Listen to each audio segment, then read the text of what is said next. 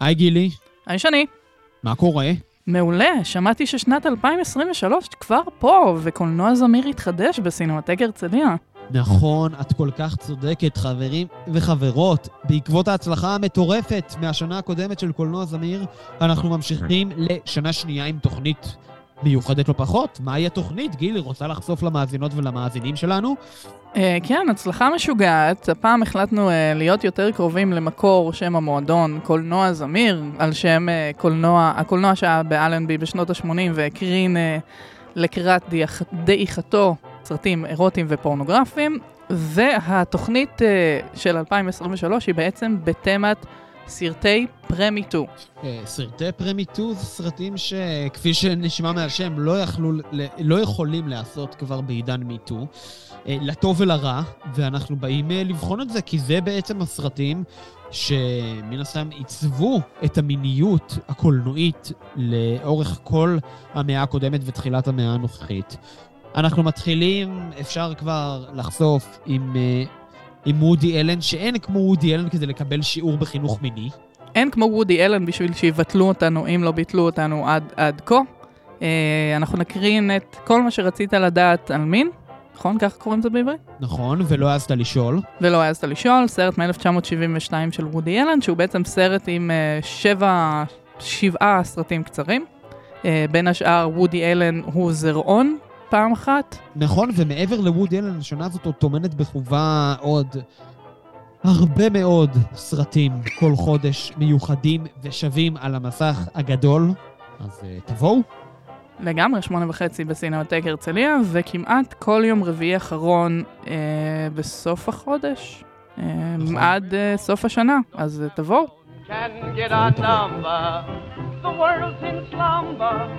Let's misbehave. something wild about you, child, that's so contagious. Let's be outrageous. Let's misbehave. Let's misbehave. טרשטוק עם גילי פורט ושני קיניסו טרש קאלט פודקאסט ומה שביניהם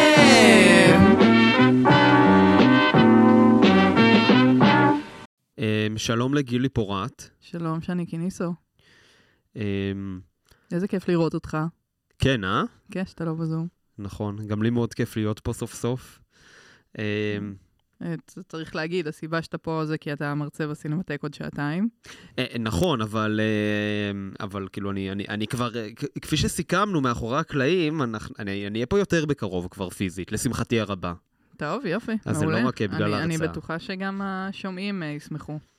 אה, כן, ומה מה נגיד, גילי, פרק אה, ראשון שאנחנו מקליטים אחרי מערכת הבחירות. זהו. הקמנו, טוב, אני לא, קשה לי להגיד שזה מפתיע, כי קצת... הסקרים ניבאו את מה שהולך לבוא, אבל, אבל אה, אתה יודע, אנחנו תמיד רוצים להיות קצת יותר אופטימיים, או לא להאמין שהסקרים כל כך מדויקים, לפעמים.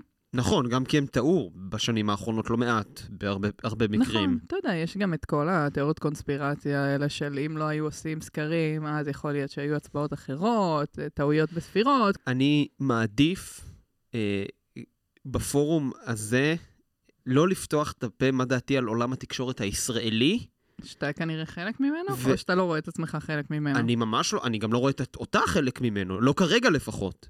לא, אני לא חלק ממנו, אין ספק, אבל אתה, לא יודעת, מבקרי קולנוע זה מין פיין ליין כזה, נראה לי. נכון, אבל אני לא מבקר קולנוע, ב, את יודעת, באיזשהו מוסד כאילו מסודר, שהוא חלק מה... נכון לעכשיו כמובן, כן? שהוא חלק מה...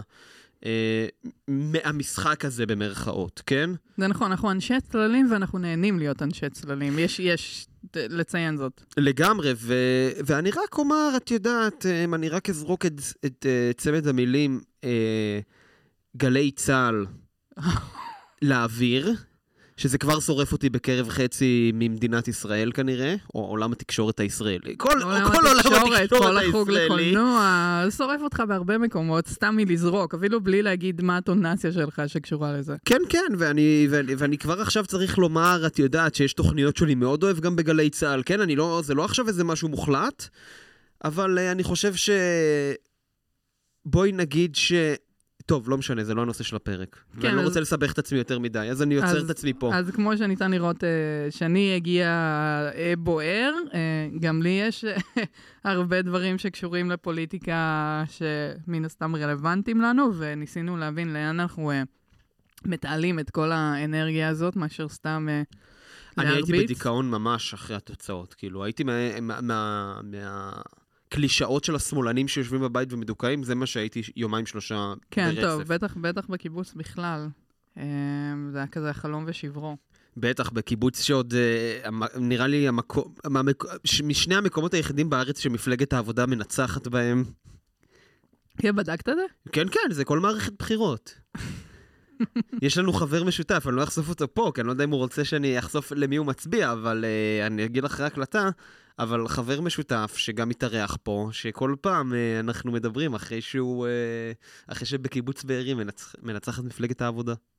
טוב, בסדר. אמ, אז אמ, קיצור, אנחנו מנסים, אה, ניסינו להבין לאן אנחנו מתעלים את כל האנרגיית אה, זעם הזאת, ושני הציע לעשות פרק אה, אפוקליפסות. ואז אמרנו, מגניב. אמרנו, אני אמרתי מגניב. אה, והצעתי סרט אה, חריג נראה לי, אבל בסדר, לא נורא. הצעת סרט מעולה, נגיד קודם כל double feature יהיה פה. double feature! אוהבים, איך אוהבים. לגמרי, ויהיה פה double feature, ו... אחד, סרט שלצערי לא מקשרים אותו בצורה אוטומטית עם, עם המונח, למרות שהוא לגמרי זה. עכשיו אני מנסה להבין על איזה מהם אתה מדבר. Jubilee. אה, אוקיי. לא, הוא ממש. סרט אה, פוסט-אפוקליפטי. נכון, אבל זה לא הראשון שקופץ לנו לראש, זה נכון. לצערי הרב.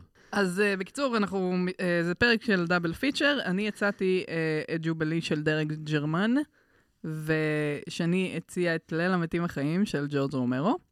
נכון. Uh, סרטים ששניהם ראויים, אין ספק, אבל כנראה שג'ובלי פחות uh, נתפס כסרט אפוקליפטי או, או בז'אנר הזה. Uh, זומבים אנחנו עוד אפשר לקשר בצורה כזו או אחרת. Uh, בטח בליל המתים החיים. ברור, למרות שאני משערת שאתה גם תיתן לנו זווית מעניינת אה, נוספת שכנראה לא בהכרח חשבנו עליה. נשתדל. מה שיותר מעניין אותי בהקשר הזה, זה האם אנחנו גם ממליצים ל- לצפות בהם כדאבל פיצ'ר, כי זה, זה לא בהכרח.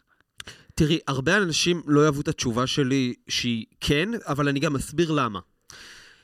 אנחנו מדברים פה על אה, שני יוצרים עצמאיים משתי מדינות שונות לחלוטין, ושניהם, עוד פעם, שניהם יוצרים עצמאיים מאוד ייחודיים, אה, שגם מאוד, אני חושב, אפשר, את יודעת, לומר בצורה מ, די בטוחה, שניהם, זאת אומרת, פורצי דרך בתחומם. לגמרי, רואים את ההשפעה של שניהם ברמות עומק, על, על הקולנוע של המדינות שלהם וגם בעולם. ובעיקר של היום. כן. שזה, שזה הכי מרתק, בטח בהקשר של ג'רמן ונרחיב על זה, אבל זה ש, שניהם, אה, שניהם ממש, אה, אפשר להגיד, שינו את הקולנוע בהרבה מאוד מובנים. השינוי של אה, רומרו וליל המתים החיים הוא טיפה יותר מובן, כי זה גם סרט יותר אה, מוכר ופופולרי, והוא... בז'אנר יותר מוכר ופופולרי, אז באופן טבעי הוא גם, ההשפעה שלו יותר ניתנת אה, לצפייה גם בטווח זמן מיידי, זאת אומרת של אה, אחרי שהסרט יצא. כן, והוא היה גם ממש פורץ דרך. לגמרי, לחלוטין. אמ, ואני חושב שזה מרתק. תראי, אני מאוד אוהב לשים סרט, אה, אה, לעשות דאבל פיצ'רים של סרטים. שאחד נחשב אינטלקטואלי, לכ- לכאורה גבה מצח, או כמו במקרה של ג'רמן שהוא עושה פה טרש, אבל טרש עם כוונה והצהרה אסתטית ופוליטית מאוד מאוד ברורה, כתרגיל אינטלקטואלי. לעומת, אה, לעומת סרטים כמו ליל המתים החיים, שזה בי מובי, זה עכשיו, שזה בי מובי, עכשיו גם הוא סרט מאוד מאוד פוליטי בצורה מכוונת, אבל את יודעת, זה פוליטיות של B movie, זאת אומרת, זה פוליטיות שהיא מאוד אה, in your face. זאת אומרת, אה, אני לא אומר שזה לא יכול להיות subtext, אה, אה, אבל זה לרוב סוג של הצהרה פוליטית שהיינו מצפים לראות בסרטי B movie. כן.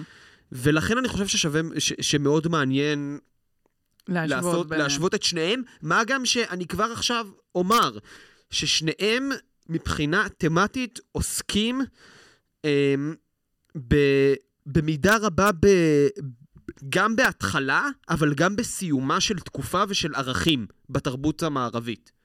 ולכן מאוד מעניין לראות אותם, בעיניי לפחות, אחד ליד השני, דו, דווקא בגלל שהם לא קשורים, אבל יש להם את התמה המשותפת הזאת. עוד סיבה של למה בחרתי בסרט הזה. שזאת אה, בחירה מבריקה, חייבים להגיד, באמת. יש לי, מדי. מדי פעם יש לי יציאות כאלה, זה קורה. כל הזמן.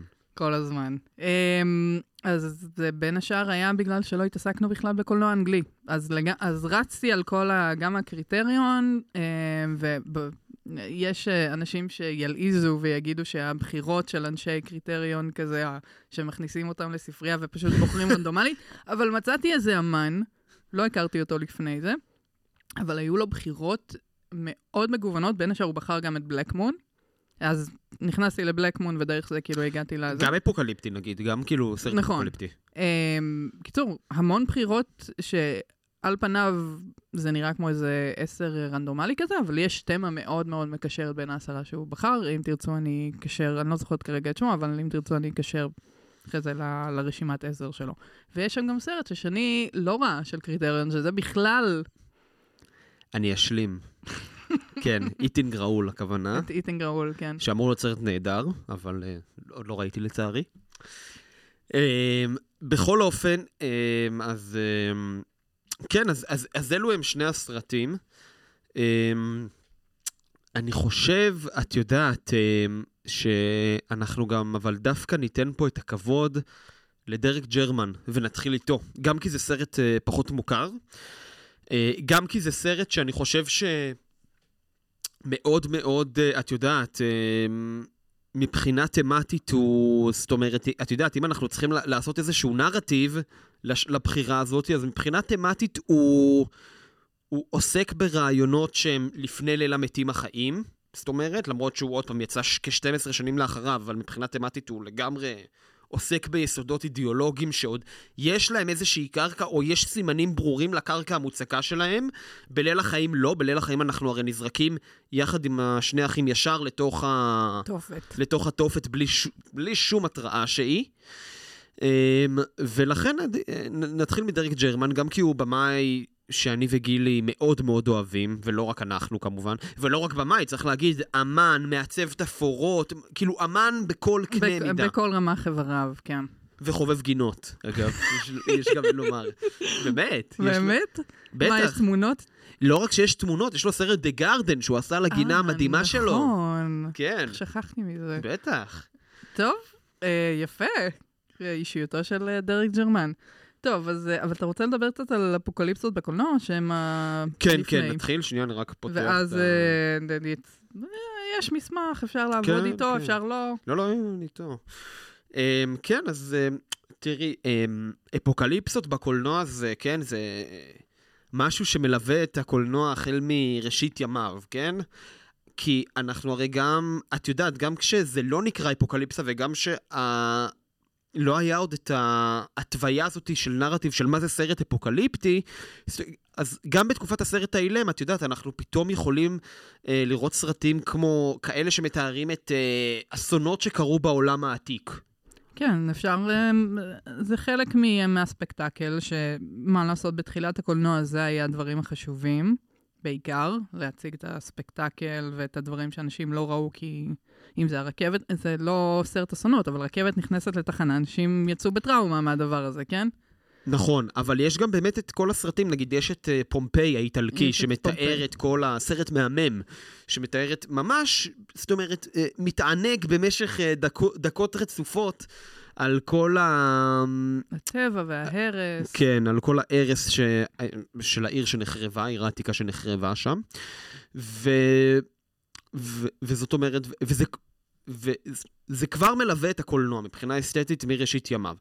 עכשיו, חשוב נגיד להגיד שכל הסרטים שנגיד, אה, אם אנחנו קופצים יותר קדימה בזמן, ל-50's, שהתחילו, אפילו אמצע ה-40's, שהתחילו כל הסרטי מדע בדיוני של הוליווד הקלאסית, הם לגמרי במקומות של האפוקליפסה, אבל פשוט, פשוט בתוך המסגרת הז'נרית של, אה, אה, של סרטי מדע בדיוני. עכשיו, אנחנו מדברים פה כמובן על סרטים כמו מלחמת העולמות, אה, When the World Collided.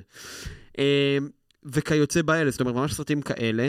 אבל אני חושב שאת יודעת, אם אנחנו צריכים לשים סרט שגם מתקשר לסרטים שלנו, והוא משמעותי, מהמשמעותיים הראשונים שהוא ממש אפוקליפסה במלוא מובן המילה, אנחנו כמובן נדבר על, אה, פל... נזכיר את פלישת חוטפי הגופות של דון סיגל. נכון.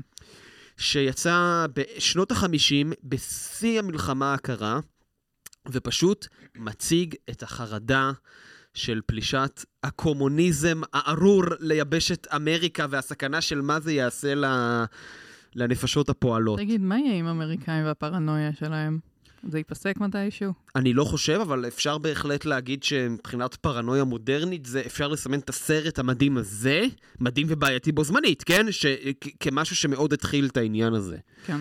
אה, ואנחנו גם כמובן, אה, את יודעת, אה, אם אנחנו כבר מדברים על שנות ה-50, כמובן זה גם כל תקופת המקארתיזם, זאת אומרת, זה לא סרט שיצא בחלל ריק.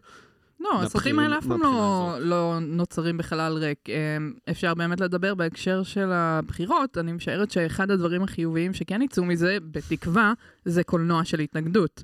אולי סוף סוף זה יאיר קצת את הקולנוע הישראלי, ו- ונקבל דברים שאנשים לא היו עושים אם, uh, ברגע שהם מקבלים תקציב מהקרן ויכולים... Uh, לסחוט להם uh, בפאן של 20 ימי צילום, או כאילו, כן, אנשים יאתגרו ממש את הקולנוע. אני כל, את... כך, אני כל כך שמח שאמרת את זה, כי אני פשוט, uh, תקשיבי, אני פשוט דמיינתי.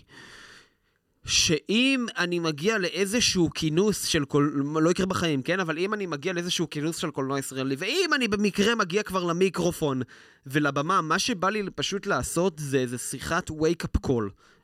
עוצמתית לעולם הקולנוע הישראלי ולהגיד להם, חברים, תתעוררו על החיים שלכם. כי הקולנוע הישראלי, וזה כבר אה, איזשהו דיון בסוגריים, אבל חשוב שגם נעשה אותו, אז זה בסדר שנתעכב עליו רגע, לכמה רגעים. הקולנוע הישראלי, ברובו, בהכללה גסה, אין סרטים שהם חופשיים מחשבתית, אני אגדיר את זה ככה. טוב, אבל ככה זה שיש קולנוע מטעם, זה, זה סופר קשה גם לעשות את זה. אנשים מאוד רוצים, יש, אתה רואה את זה ישר מהבתי ספר לקולנוע, ועוד אפילו לפני, מכוונים אותך לעשות סרטים מאוד מאוד ספציפיים, מקבלים תסריטים מאוד מאוד ספציפיים, ואז הגיוני שהם... יסחו בבורגנות השבעה הזאת. נכון, ואז את יודעת, ואז מגיעים בשנות ה-80, אני חושב זה היה. אה, במאי, באמת, יחיד במינו במובן הזה, כמו יאקי יהושע, שעושה סרט uh, כמו האייט, שעדיף שלא נדבר עליו. לצערי, אני אומר את זה בצער, כי זה סרט עם כל כך הרבה כוונות רדיקליות, אבל הוא לא, הוא, הוא לא סרט טוב. לצערי הרב, הוא לא סרט טוב, אבל אתה נשאר עם סרטים כמו האייט, שהייתה סביבו, כשהוא יצא הסערה, כי זה מאוד ביקר את uh, תרבות השכול בחברה הישראלית, וזה יצא בשיא של uh, מלחמת לבנון הראשונה. ואנחנו נשארים עם סרטים כאלה, ו- וזה, וזה לכאורה הקולנוע הרדיקלי היחיד. עכשיו, אני באמת, אני, אני, אני לא רוצה, אני, לא, אני עומד להביא פה דוגמה שאני לא, ש, שהכוונה שלי לא, היא באמת לא לפתוח פה חזית, ואני לא מביא את הדוגמה הזאת אה, בגלל אה, שאני באופן אישי פחות אוהב את הסרט הזה, כאילו, את הסרטים האלה, ואני אגיד מראש שזה סרטים שאני באופן אישי פחות אוהב, אבל אני מעריך אותם. מאוד ואת היוצרת שלהם, ואני גם דאגתי, אני אגיד, תכף אל תדאגי, אני פשוט okay. אוקיי. חשוב לי, לפני שאני אומר את השם, להעביר את הדברים האלה. כן. Okay. ואני דאגתי גם שיביאו את הסרט הזה לפסטיבל קולנוע דרום לפני שנה, כשאני הייתי בו, כי זה היה חשוב, ואני מדבר על הדס בן ארויה, ah. ואנשים שהם לא אני, ומישהו יאהב מישהו. חשבתי שנייה תגיד משה מזרחי או משהו. לא, לא. um, עכשיו, עוד פעם, בלי בקלשים, חברים וחברות, בלי בקלשים. אה, זה שאני לא אוהב באופן אישי את הסרטים שלה זה משהו אחר. אבל אני ו, והמנהלת האומנותית של פסטיבל קולנוע דרום, התעקשנו ונלחמנו שהסרט הזה יהיה, יהיה כי, כי, כי לא רק כי הוא חשוב, כי הוא סרט טוב, כן, אני יכול להתייחס לסרט גם באופן אובייקטיבי אם אני לא אוהב אותו באופן אישי.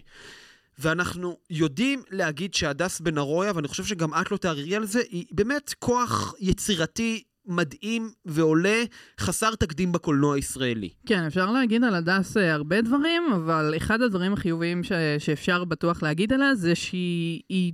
נותנת עבודה, היא דוחפת דברים, היא עושה פרויקטים גם שאין לה תקציבים, כאילו, והיא פשוט בדואינג ובעשייה, וזה מדהים בעיניי. ובעיקר, בנוסף לכל מה שאת אמרת, יש לה חזון אומנותי מאוד ברור. מאוד ברור ומדהים ברמות. באמת. ו... ויחד עם זאת, כשיוצא, כשיוצאים הסרטים האלה, אני אגיד לך מה הבעיה שלי איתם.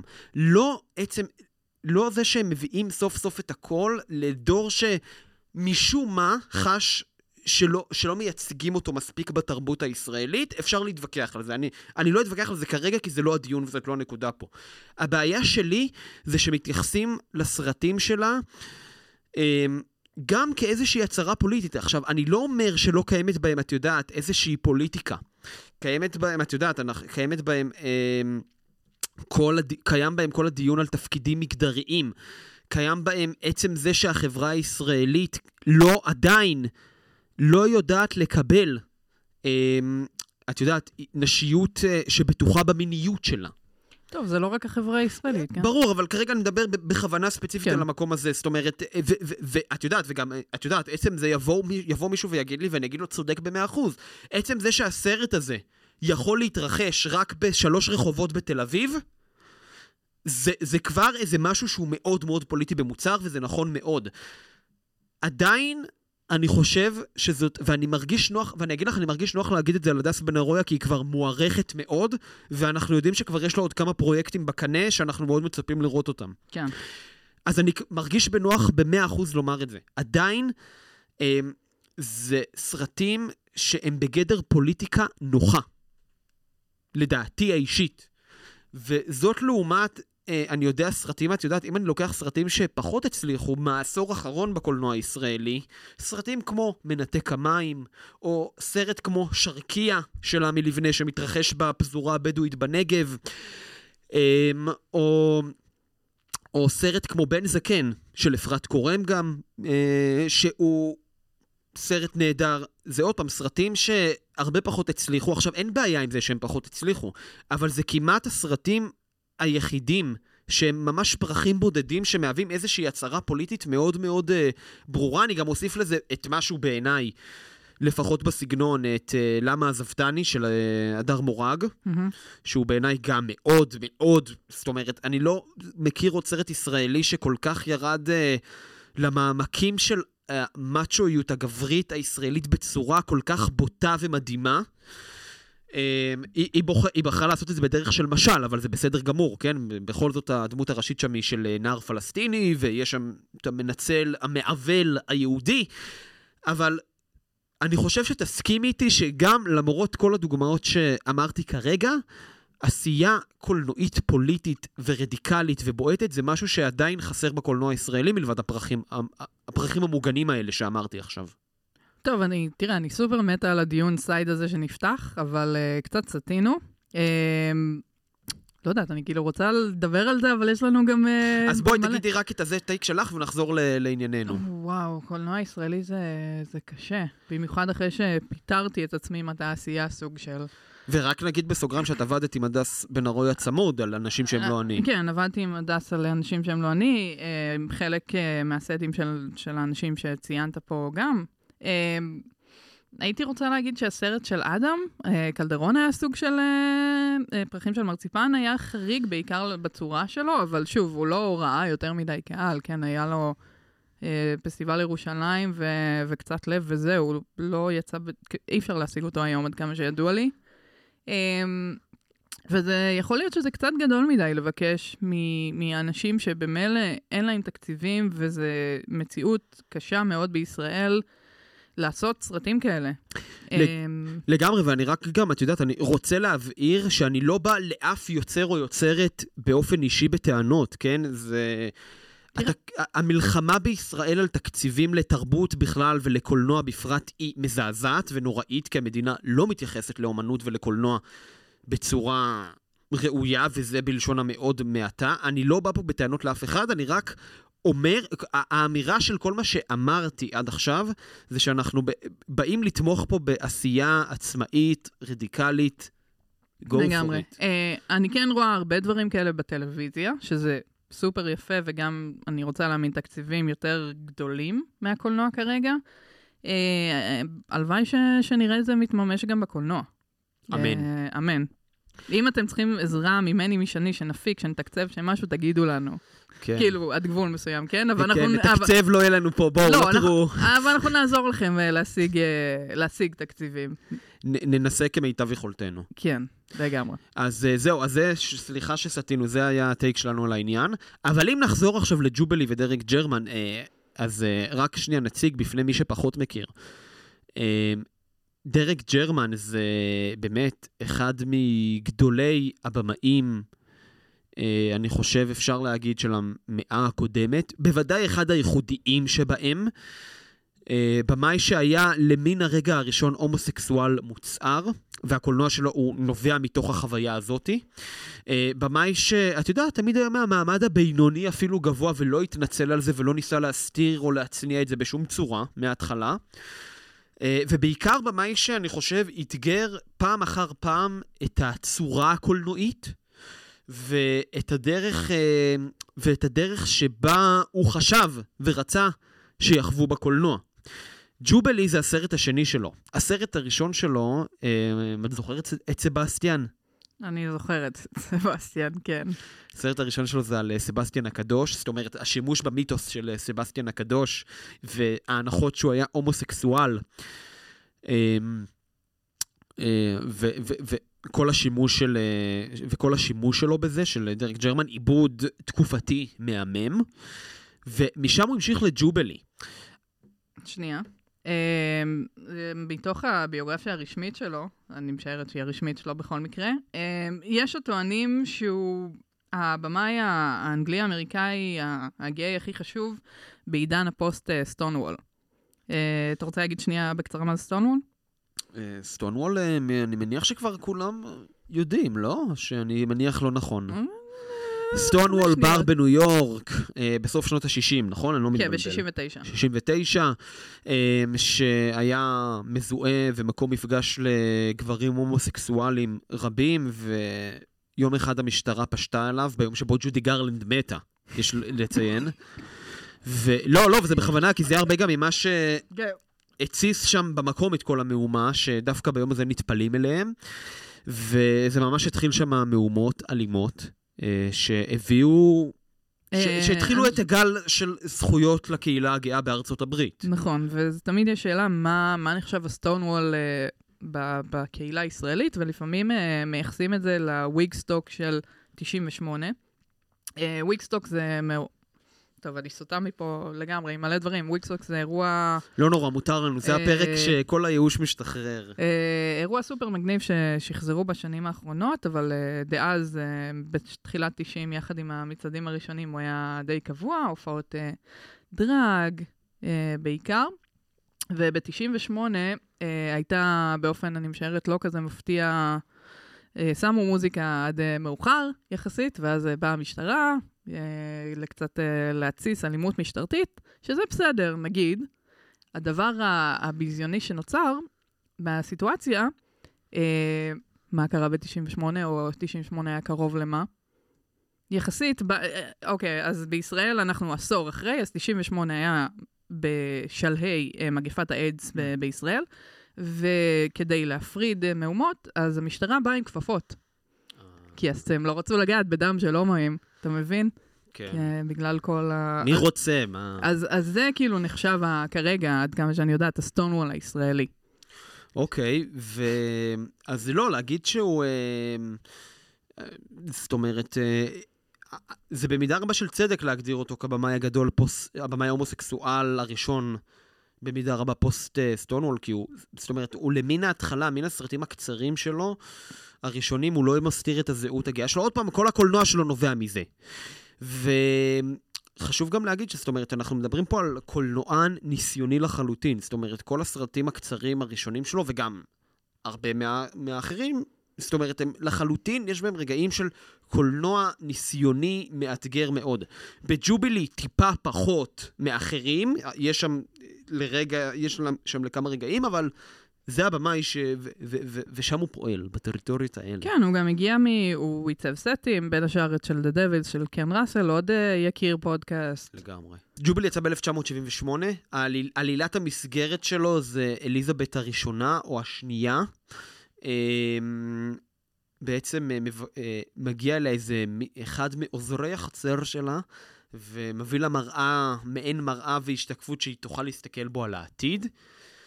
אה, והעתיד אה, הוא לונדון הארוסה שנראית, אה, זאת אומרת, אה, נראית ממש כמו לונדון של ה-70's, כן? אבל היא מצילמו במקומות נטושים, מה שמביא לזה את התחושה הפוסט-אפוקליפטית,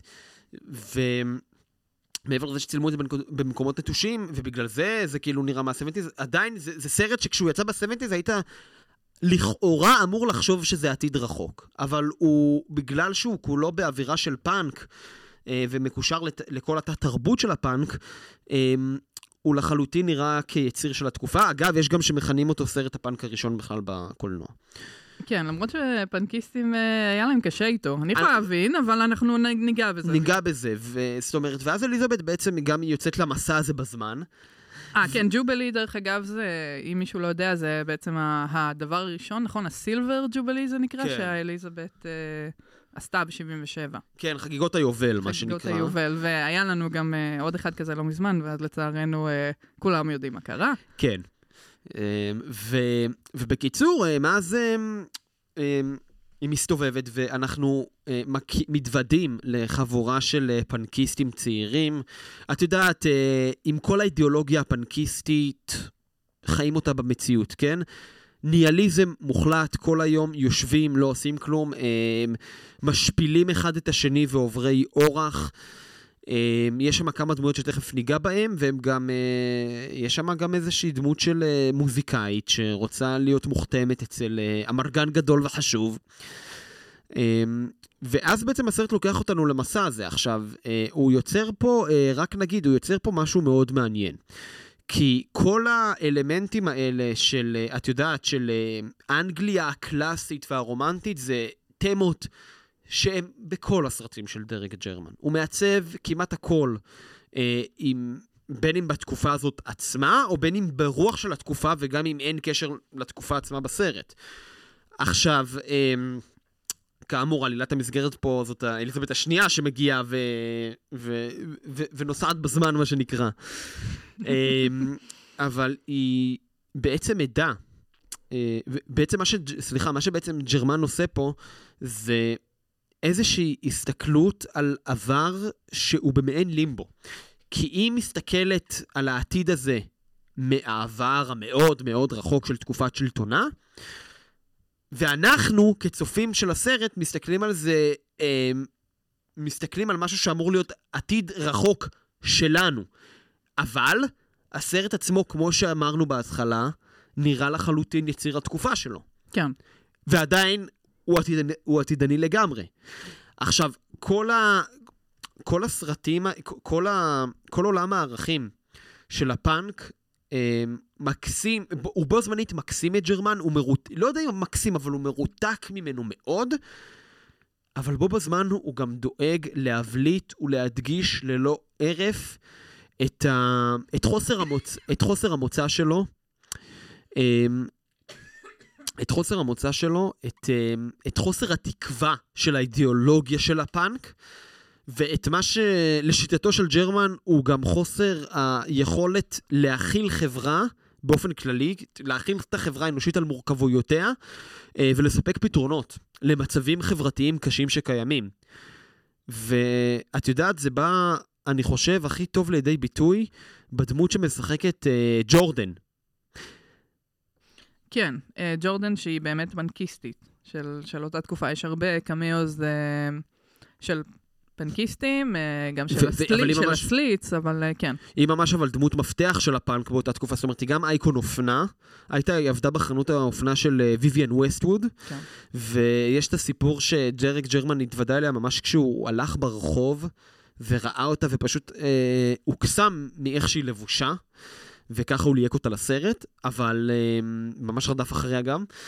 אה, אבל... אה, אה, אבל כן, זה מלא בפנקיסטים, גם סוזי והבנשיז שם, נכון. בפסקול, ומופיעים לכמה רגעים. זאת אומרת, ממש אה, כמה מהאבות המייסדים של הפאנק. גם חשוב להגיד שזה סרט שיצא זמן קצר אחרי הפריצה הבאמת גדולה של הסקס פיסטולס והזעזוע הענק. אנחנו, את יודעת, אם אנחנו מסתכלים על זה, זה כאילו לא, אבל לזמנו זה זעזוע עצום. לא, נראה לי שגם היום אפשר לראות שהסקס פיסטולס אה, נתנו בראש אה, למה שאנחנו מכירים באנגליה. לגמרי. אמ, ו, ויחד עם זאת, כמו שאמרנו, אמ, הוא, לפחות בתחילת הסרט, אמ, יש את הדמות של הבחורה הזאת, אה, את יודעת שהיא מגדירה את עצמה כהיסטוריונית. והיא כותבת, היא גם כותבת, ו- והיא ממש כותבת את הספרי היסטוריה לפי דרכה. את ההיסטוריה ואת ההווה. ויש את הדמות הזאת של ג'ורדן, שמת, שכבר בתחילת הסרט מתנגדת להיסטוריה ואומרת שצריך למחוק אותה לחלוטין. וג'רמן בעצם מציג עולם, וחשוב להגיד שברקע, זאת אומרת, כל, כל הרקע של הסרט זה עולם שהוא כבר נמצא באיזושהי מלחמה טוטאלית, לא ברור אם מלחמת אזרחים, לא, לא בדיוק ברור מה, אבל איזושהי מלחמה עם וייבים מאוד של מלחמה קרה שהתחממה ו... ו... והסלימה מהר מאוד. ו... והוא בעצם מראה שזה מה שאמור להיות, את יודעת, החגיגה של הפאנק. לכאורה, עוד פעם, עולם כזה, כי הנה, האידיאולוגיות נלחמות אחת בשנייה, ואף אידיאולוגיה לא באמת מוכיחה את עצמה, והמשמעות היחידה לקיום היא הניהליזם שהפאנק הציע עם עלייתו. אבל הפאנק הזה הוא כל כך... אה, עוד פעם, עולם הערכים, כן? אני מאוד אוהב פאנק, זה הסגנון המוזיקלי, כן? אה, עולם הערכים שלו הוא כל כך דקדנטי והוא כל כך ניהליסטי בצורה קיצונית, שהוא לא מסוגל להכיל בתוכו שום מורכבות, הוא לא מסוגל להכיל בתוכו אוכלוסיות אחרות שלא יכולות להתיישב, או לא מסוגלות או גם לא רוצות, שזה בסדר גמור להתיישב עם עולם הערכים הזה של הפאנק. ומה שיוצא לנו זה בעצם סרט שהוא מס, מספיד את הפאנק. מספיד גם. את הפאנק בזמן עלייתו. בזמן העלייה, כן. אני, אני יכולה להבין למה, למה הם לא התחברו לזה. נכון, ויויאן ווסטווד הרי ממש גם הוציאה חולצה. כן? ויויאן ווסטווד הוציאה בזמנו אה, חולצה כנגד הסרט, אחרי שראתה אותו. וואו. כן. חייבים לראות מה זה. אה, אבל בכל אופן, אה, ובסרט עצמו, זאת אומרת, אה, יש בו שימוש מדהים, אני מניח שתסכים איתי, אבל זאת אומרת, ג'רמן יודע להשתמש בפלטת צבעים באחת מהצורות. זהו, אני, אני מריצה את הסרט, ואני רואה, ולא משנה איפה אני נוחתת, על איזה פריים, יש פה צבע עשיר, מדהים. הנה, זה ה... הקטע עם הגלדיאטור כזה, כמה שילובי צבעים, כאילו, איך אתה חושב שירוק ואדום וורוד, והכל מסתדר במין... מדהים. זהו, והוא מעצב, חשוב להגיד שהוא מעצב את זה, זאת אומרת, רוב ההשראה לעיצוב הזה זה בעצם מציירים קלאסיים, שהוא אה. מאוד מאוד אהב. כן, איך הוא אוהב את קרווג'יו, יצא עליו סרט מהמם, כמובן. ברור. אבל כן, זאת אומרת, קרווג'יו זה באמת ההשפעה הברורה מאוד הראשונה שרואים. אבל גם רואים שם כל מיני השפעה, את יודעת, של, של איזה שהם קבוצות של אמנים שלכאורה מתנגדות לקרווג'יו, או, או לכאורה לא מתחברות, לא יודע אם מתנגדות, אבל לא מתחברות, נגיד, רואים פה המון השפעה מפרה-רפליסטים. זאת אומרת, גם אמנים שלכאורה בזמן ובהיסטוריה לא מתיישבים אחד עם השני, וזה יוצר, עוד פעם, את יודעת, ודווקא הדבר הזה, את יודעת, דווקא ממשהו ש... וזה מדהים איך הוא מצליח ממשהו שהוא נורא נורא קלאסי, ליצור את ה... אה, ומהגוונים שמזוהים עם אותן תנועות אומנותיות, דווקא ליצור את ה... לא רק את העולם המנוגד, אלא גם להביא ערכ... את הערכים של העולם ההוא, שלכאורה לא משתלבים בעולם הניהליסטי הזה בשום צורה, ולהעניק לו איזושהי משמעות מחודשת, או לפחות להעיר אותו באיזשהו גוון רגשי שמנוגד לאידיאולוגיה הזאת הניהליסטית. זה, זה מה שכל כך מרתק בצפייה גם בסרטים שלו, בין היתר. שהוא עושה את השילובים האלה. כן. כן, זהו, ת, תנסה לחשוב איך... אה, הרי אתה חושב סרט פאנק, אתה חושב אה, מעיל אור כנראה, או, או מואקס, או דברים כאלה, ולנסות לחשוב על זה בהקשר של התקופה האליזבתנית, זה כאילו מין, איך, איך הדברים האלה קשורים, כן? אבל הוא, הוא עושה את השילובים האלה בצורה כל כך מדהימה. אה, לא יודע, זה, כל דבר שאני אגיד על הסרט הזה, אני מרגישה ש, שאני אחטא להגיד לו, להגיד עליו. אה, לא, מה, בשביל זה אנחנו פה. בשביל זה אנחנו פה, כן, כן. אבל, כאילו, רוצו לראות את הסרט. אה, כן, באמת עוד פעם מדובר אה, ביוצר יוצא דופן, ואני חושב, תגידי לי מה את חשבת על הסרט כשסיימת לראות אותו, אני חושב שזה סרט שהוא במידה רבה אה, מספיד לא רק את הפאנק, אלא גם את עצם הרעיון של ערכים שיכולים לתקן, ששואפים, שמתיימרים לתקן עולם. תראה, אתה קראת לזה תרגיל, ובמידה מסוימת אתה צודק, אבל גם לקרוא לזה תרגיל משאיר את זה במקום נורא אינטלקטואלי וקצת מנותק. ו- ואני מרגישה שדווקא בסרט הזה דרק ג'רמן כן ניסה הרבה יותר לתקשר את עצמו אה, בחיבורים שהוא עשה. האם זה עבד? ויכוחים, כן, פה ושם, אבל עם העובדה שאני אפילו, לא יודעת, סתם ראיתי פריים מהסרט הזה, כן? אפילו שנים לפני שראיתי אותו, ודברים התחברו לי. נראה לי ש... שבנקודה הזאת אפשר להבין ש... שהוא עושה איזה משהו טוב. בכלל, ערכים והתיימרות טוב. לתקן מציאות, או לא יודע אם התיימרות לתקן מציאות, אבל אה, נכון, זה סרט שהוא כאילו מאוד מתקשר. אה, מהבחינה הזאת, עם ה... הוא יותר מתקשר מסרטים אחרים של ג'רמן בוודאות. וברור שאני יכולה להבין איך... אה, אנגלים, איך, אנחנו, איך שאנחנו מסתכלים עליהם מבחוץ, אז uh, תמיד יש את ה... במיוחד בתקופה הזאת, את המין ההערצה הבלתי נשלטת הזאת לרויאלס. Um, ולאליזבת באופן uh, ספציפי, והעובדה שהוא בכלל ניגש לנושא הזה, סופר אמיץ בעיניי. אמ, כן, בהחלט, וזאת אומרת... אמ, ו, וזה סרט שזאת אומרת, הוא נגמר לא רק בלי להציע פתרון, הוא נגמר עם איזה, עם, עם, גם עם איזושהי השלמה, שזה בסדר שאין פתרון. לא, לא עלילתי, כן? איזשהו גם פתרון שהוא אידיאולוגי ומחשבתי, והוא כאילו כמו אומר, אוקיי, אבל רק לא הניאליזם הטוטלי והמוחלט הזה, רק לא הדקדיינס הזה, שעוד יותר ישחית, גם את מה שכבר אין, הוא ישחית עוד יותר. זה כאילו, יש איזו נקודה בזמן ש... היה סוג של כאוס באנגליה, לא יודעת אם כולם בהכרח יכלו לראות את זה כי הם היו בתוך זה ולקראת הצ'ריזם וכאלה.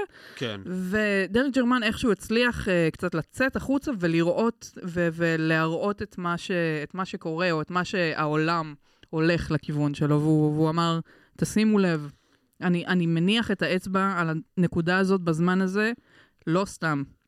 לא סתם בחרתי שזה יהיה הסרט השני שאני עושה. נכון, והוא כבר, את יודעת, כבר בהצהרת הכוונות שלו, עוד פעם, הוא מאוד מאתגר את ה... גם, את יודעת, התפיסה הבסיסית ביותר, שסרט אפוקליפטי צריך... חייב שיהיה איזשהו חזון מרהיב ומנקר עיניים הוליוודי בעיצוב. לא. והסרט עצמו הוא כאילו... הוא דיסטופי. הוא, כן, כן, הוא דיסטופי, אבל, אבל הוא דיסטופי, עוד פעם, מאמצעים שכבר קיימים, כן? נכון. זה מאוד עלות החומר, מה שהוא עושה בו בהרבה מאוד מובנים.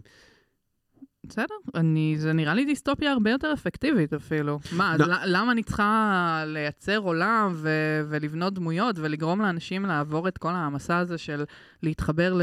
לא יודעת, לקנגרואים מדברים, או אם זה בטנגרל, כאילו, ולא, אתה לוקח את ה- מה שאנשים חושבים על העולם כיום, ופשוט מראה להם את זה מהנקודת מבט השנייה, ואז ההבנה שאתה בעצם בדיסטופיה מחלחלת. זה, זה זה משהו הרבה יותר עמוק בהבנה. נכון, ו... וזה גם משהו הרבה יותר מאיים. ברור. מבחינת איך שהוא באמת uh, מצלם את זה. Um, ו... וזהו, ויש שם באמת, uh, יש שם גם, יש גם ב... אולי נקודה אחרונה שהיא מאוד מעניינת בג'ובלי, זה איזושהי נקודה ש... Uh, מה, את יודעת, זה, זה, זה, זה כאילו, הוא אומר אמיתות מובנות מאליהן, אבל הוא מעביר אותן בצורה נורא נורא יפה. יש בג'ובלי כל הדמויות האלה של השוטרים, כל הדמויות האלה של ה... את יודעת, של הפעולות הגמול שהדמות של ג'ורדן עושה וחלק מהחברות של הפנקיסטים לשוטרים או לאנשים אחרים שמתנגדים להם אידיאולוגית. הסצנה, דוגמה הנוראית הזאת שהם משפילים את המלצרית הזאת ב... אה, בדיינר. כן. אה, ומוח את הפנים שלה בקטשופ, ו...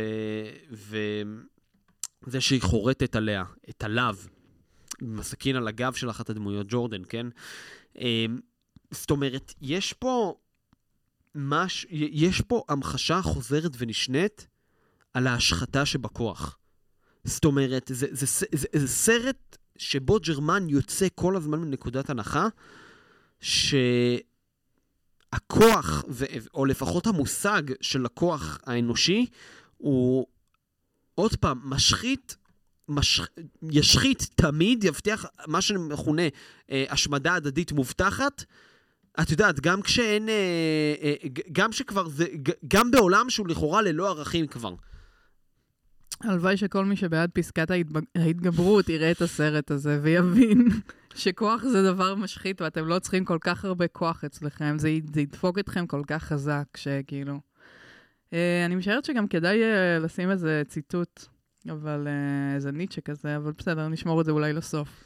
נכון, ורק נגיד שזה, אני חושב אבל שרק נגיד uh, שאני חושב שמה שהכי הפריע לפנקיסטים, אפילו יותר מההספד, זאת העובדה שיש שם um, uh, אחת מהדמויות, הדמות של ג'ורדן, סליחה, היא מוזיקאית, היא מסתובבת באולפני הקלטות.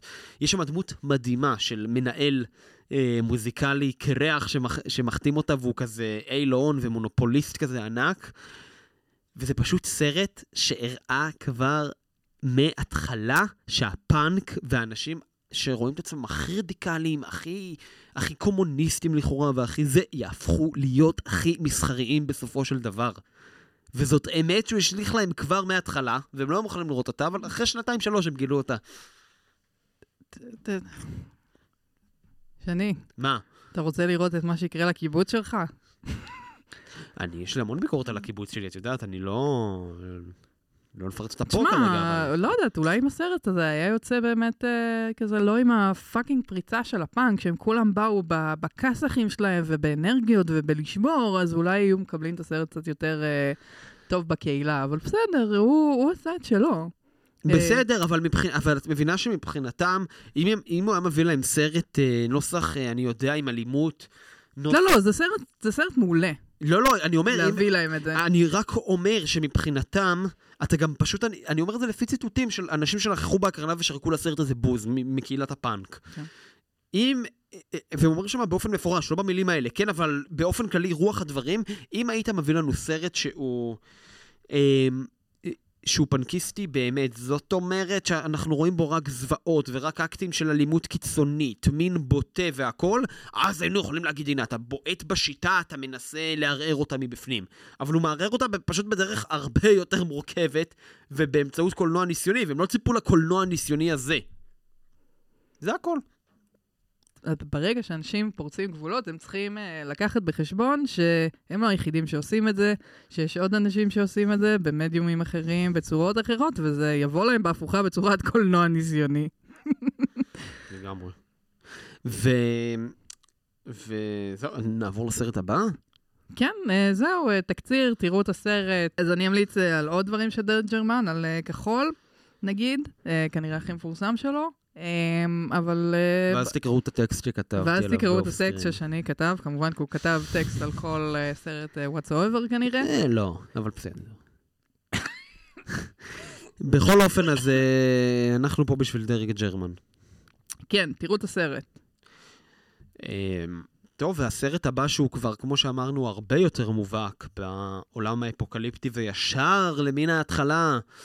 משליך אותנו לטרור, זה, גילי, זה חתיכת, אה, חשוב להגיד, זה, זה חתיכת אה, ציון דרך שאנחנו מדברים על הסרט הזה בפודקאסט, כי זה אחד מהסרטים המהפכניים והחשובים ביותר לטרש וקל. זהו, תהיתי מתי נגיע לג'ורג' רומרו או לזומבים. נכון? לא עשינו עדיין שום סרט זומבים. אני, אני יודע, ואני גם אגיד למאזינות ולמאזינים, זה לא שאנחנו שוכחים.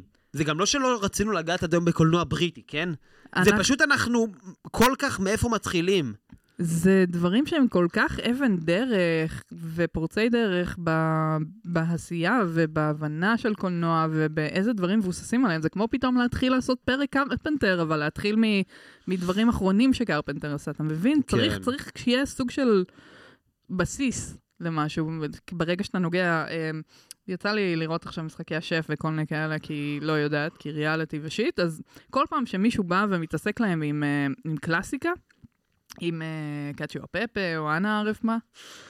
לא יודעת, משהו, משהו יותר uh, ברור מקלזמנה קלאסית, כן? כן. אז, אז כל פעם, uh, אה, אסף אה, גרנית צועק עליהם, של מה נראה לכם שאתם צעירים ואתם אה, מפרקים לי ככה אמנה או עושים טייק על זה בלי בכלל לחקור מאיפה האמנה הזאת הגיעה, מה השורשים של המנסים, אתה מבין? כן. ואם אין לך את המידע, כאילו, ברור שאפשר להיות אה, הדיוט בעולם ו... אה, טבולה ראסה, ופשוט לראות דברים ו- ולצרוך את זה איך שזה, אבל מה לעשות, אנחנו נמצאים בעולם, ואנחנו לא בוואקום, ותרבות משפיעה עלינו, ו- וזהו, וזה גם הרבה יותר כיף ברגע שאתה מבין את, ה- את העולם בו הסרט הזה נוצר, והדברים שהשפיעו עליו, והם...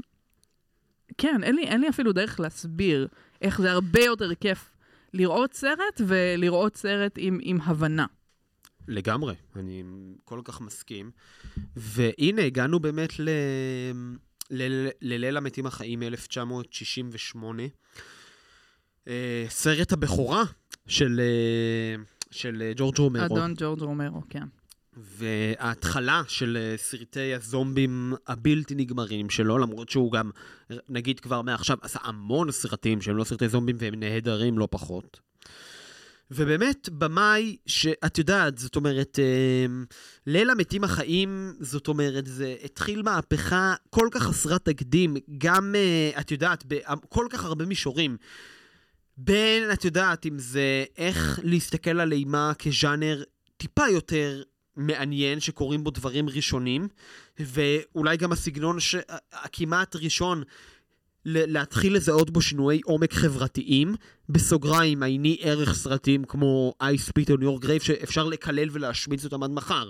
אבל, הוא, אבל הוא, הוא התחיל לגלות מהלך שנמשך עד היום, עשרות שנים, של אונס ו- ודיון על אונס וקבלה של התופעה הנוראית הזאת בתרבות שלנו. אמ, אז אמ, ג'ורג' רומרו, זאת אומרת, אה, ג'ורג' רומרו זה כמו טובי הופר במנסרים מטקסס, זאת אומרת, זה, זה, זה, זה, זה סרטים שפשוט שינו את פני הקולנוע.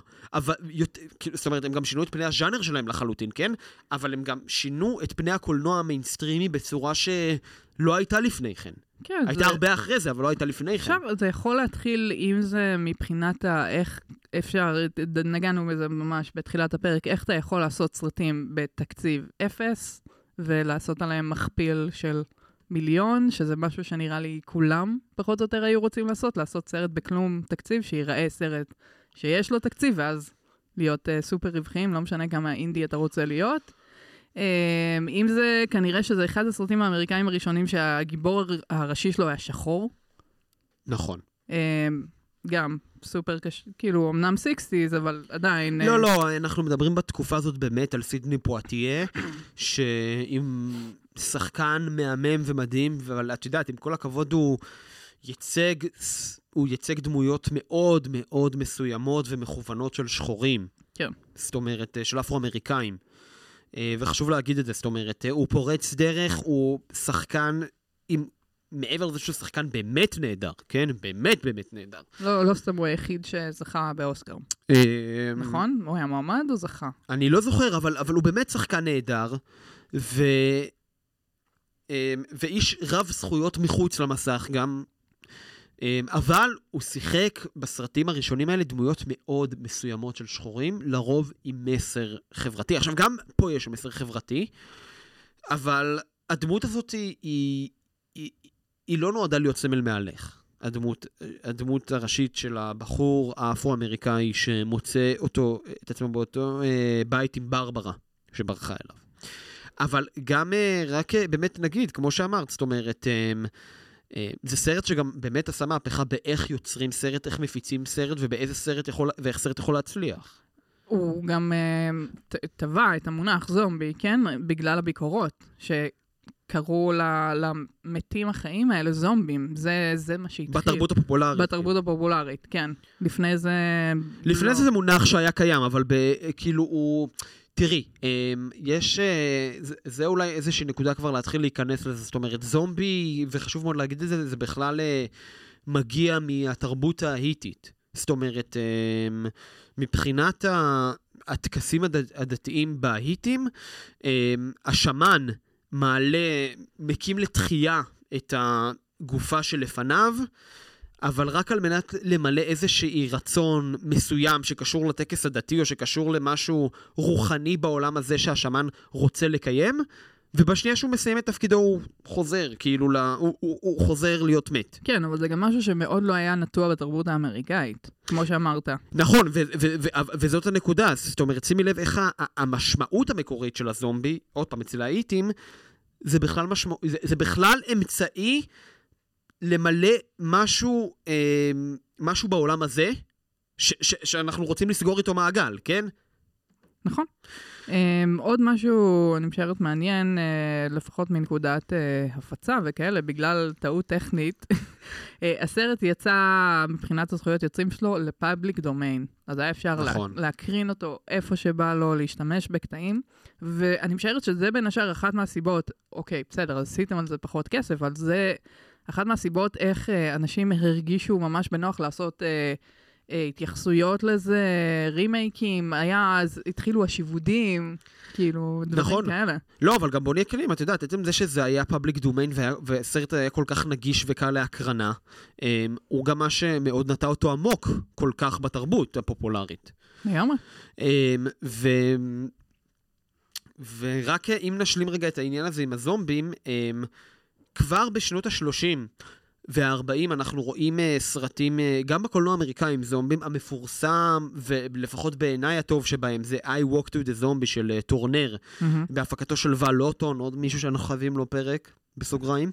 וואו, נגיע לזה מתישהו, כן. Uh, יש את הסרט הזה, נגיד שגם פרנקנשטיין, נכון, זה לא, את יודעת, זה לא עכשיו uh, הרעיון, זה לא איזה זומבי פר אקסלנס, כן? זה לא זומבי לילה מתים החיים, אבל זה גם מבוסס על הרעיון של זומבי, על ה... על הקונספט. על הבסיס. אמ, כן, פרנקנשטיין של מרי שלי, כן, אני כמובן מתכוון כבר לספר, גם לא רק לעיבודים הקולנועיים מהמם. כמובן. אה, זה שאחרי זה בלה לוגוסי באמת הולך כמו זומבי בעיבוד הקלאסי, זה משהו אחר. אמ, אבל באמת ליל המתים החיים הוא הסרט ש...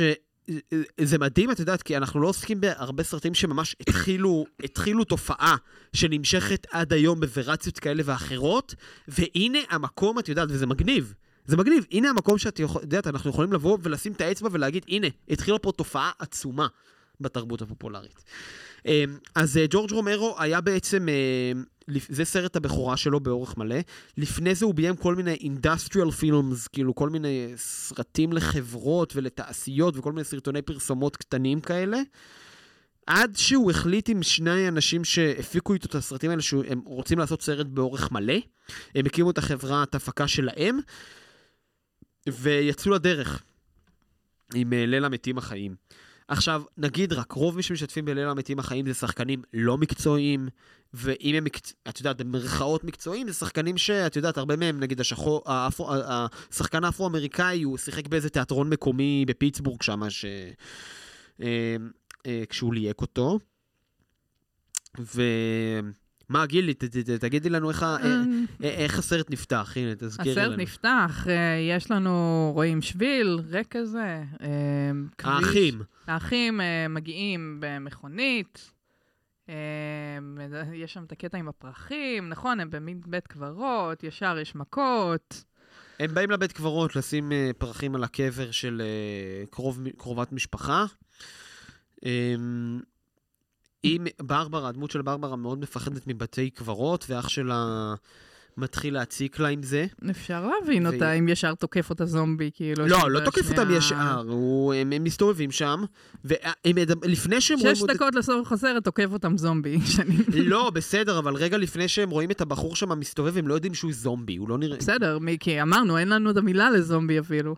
לא, בסדר, אבל הם לא יודעים שהוא מת חי, הם לא יודעים שהוא עומד לתקוף אותם. חושבים מישהו שבא לבקר בבית קברות. אז היא מפחדת מ- מאוד מילדותה, בלי, בלי קשר לזה, מבית קברות, ואז הוא מתחיל בקטעים המדהימים, באמת קטע קלאסי שהוא עושה לה, They coming to get you, Barbara, קטע מדהים. ולהציק לה, וכן, ואז הם הולכים את המכות, הוא מאלף את האח שלה, והיא בורחת לאיזשהו בית נטוש. טוב, גם מתחילה סופה. אה, יש ואז הזומבי כזה תוקף את ה...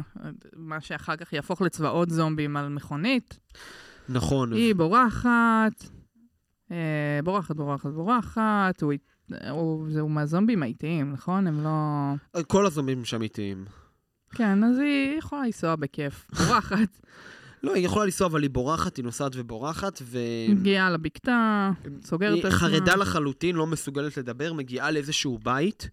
אה, מגיע הדמות הראשית של הבחור האפרו-אמריקאי, אה, ובעצם מתחיל די לנהל שם את העניינים, ובמקביל אנחנו מתחילים לשמוע גם כל מיני אה, עדכוני חדשות על אה, מגיפת זומבים שהתחילה בכל ארצות הברית, וכולם תוקפים אחד את השני. אוי, שני, מה זה הזומבים האלה? אנלוגיה למה זה? אמ, תראי, לא יודעת, אולי זה לא אנלוגיה. לא, לא, זה אנלוגיה, זומבים. זה בהחלט אנלוגיה, אבל קודם כל נגיד רק שבמהלך זה שהם בבית מצטרפים עוד איזה קצת קבוצה של ניצולים יחד איתם שם. הם הם מגלים במקביל, ב- ב- ב- מצטרפת אליהם איזה משפחה, ואז במרתף של הבית יש... אה, גם שם יש פוחלצים, כמו במנסרים מטקסס. כן, אבל בעיקר מה שקורה שם זה שאחד מהם ננשך ולא אומר להם, ומגלים שזאת הילדה הקטנה, ואז מגלים שהיא גם הרגה את אבא שלה ומתחילה לאכול אותו. משפחה לבנה כמובן, זאת אומרת, המשפחה הלבנה היא כבר יורדת לתוך המרתף, הופכת למשהו שאמריקה הלבנה והפוריטנית והשולטת, הופכת למשהו שכבר צריך להדחיק אותו לחלוטין, למשהו שהופך לגילוי עריות בינו לבין עצמו. מעוות לחלוטין, ברמה שילדה קטנה אוכלת את אבא שלה. יש פה, יש פה הרבה דברים שם, אין סיכוי שאמריקה הייתה יכולה להתמודד איתם.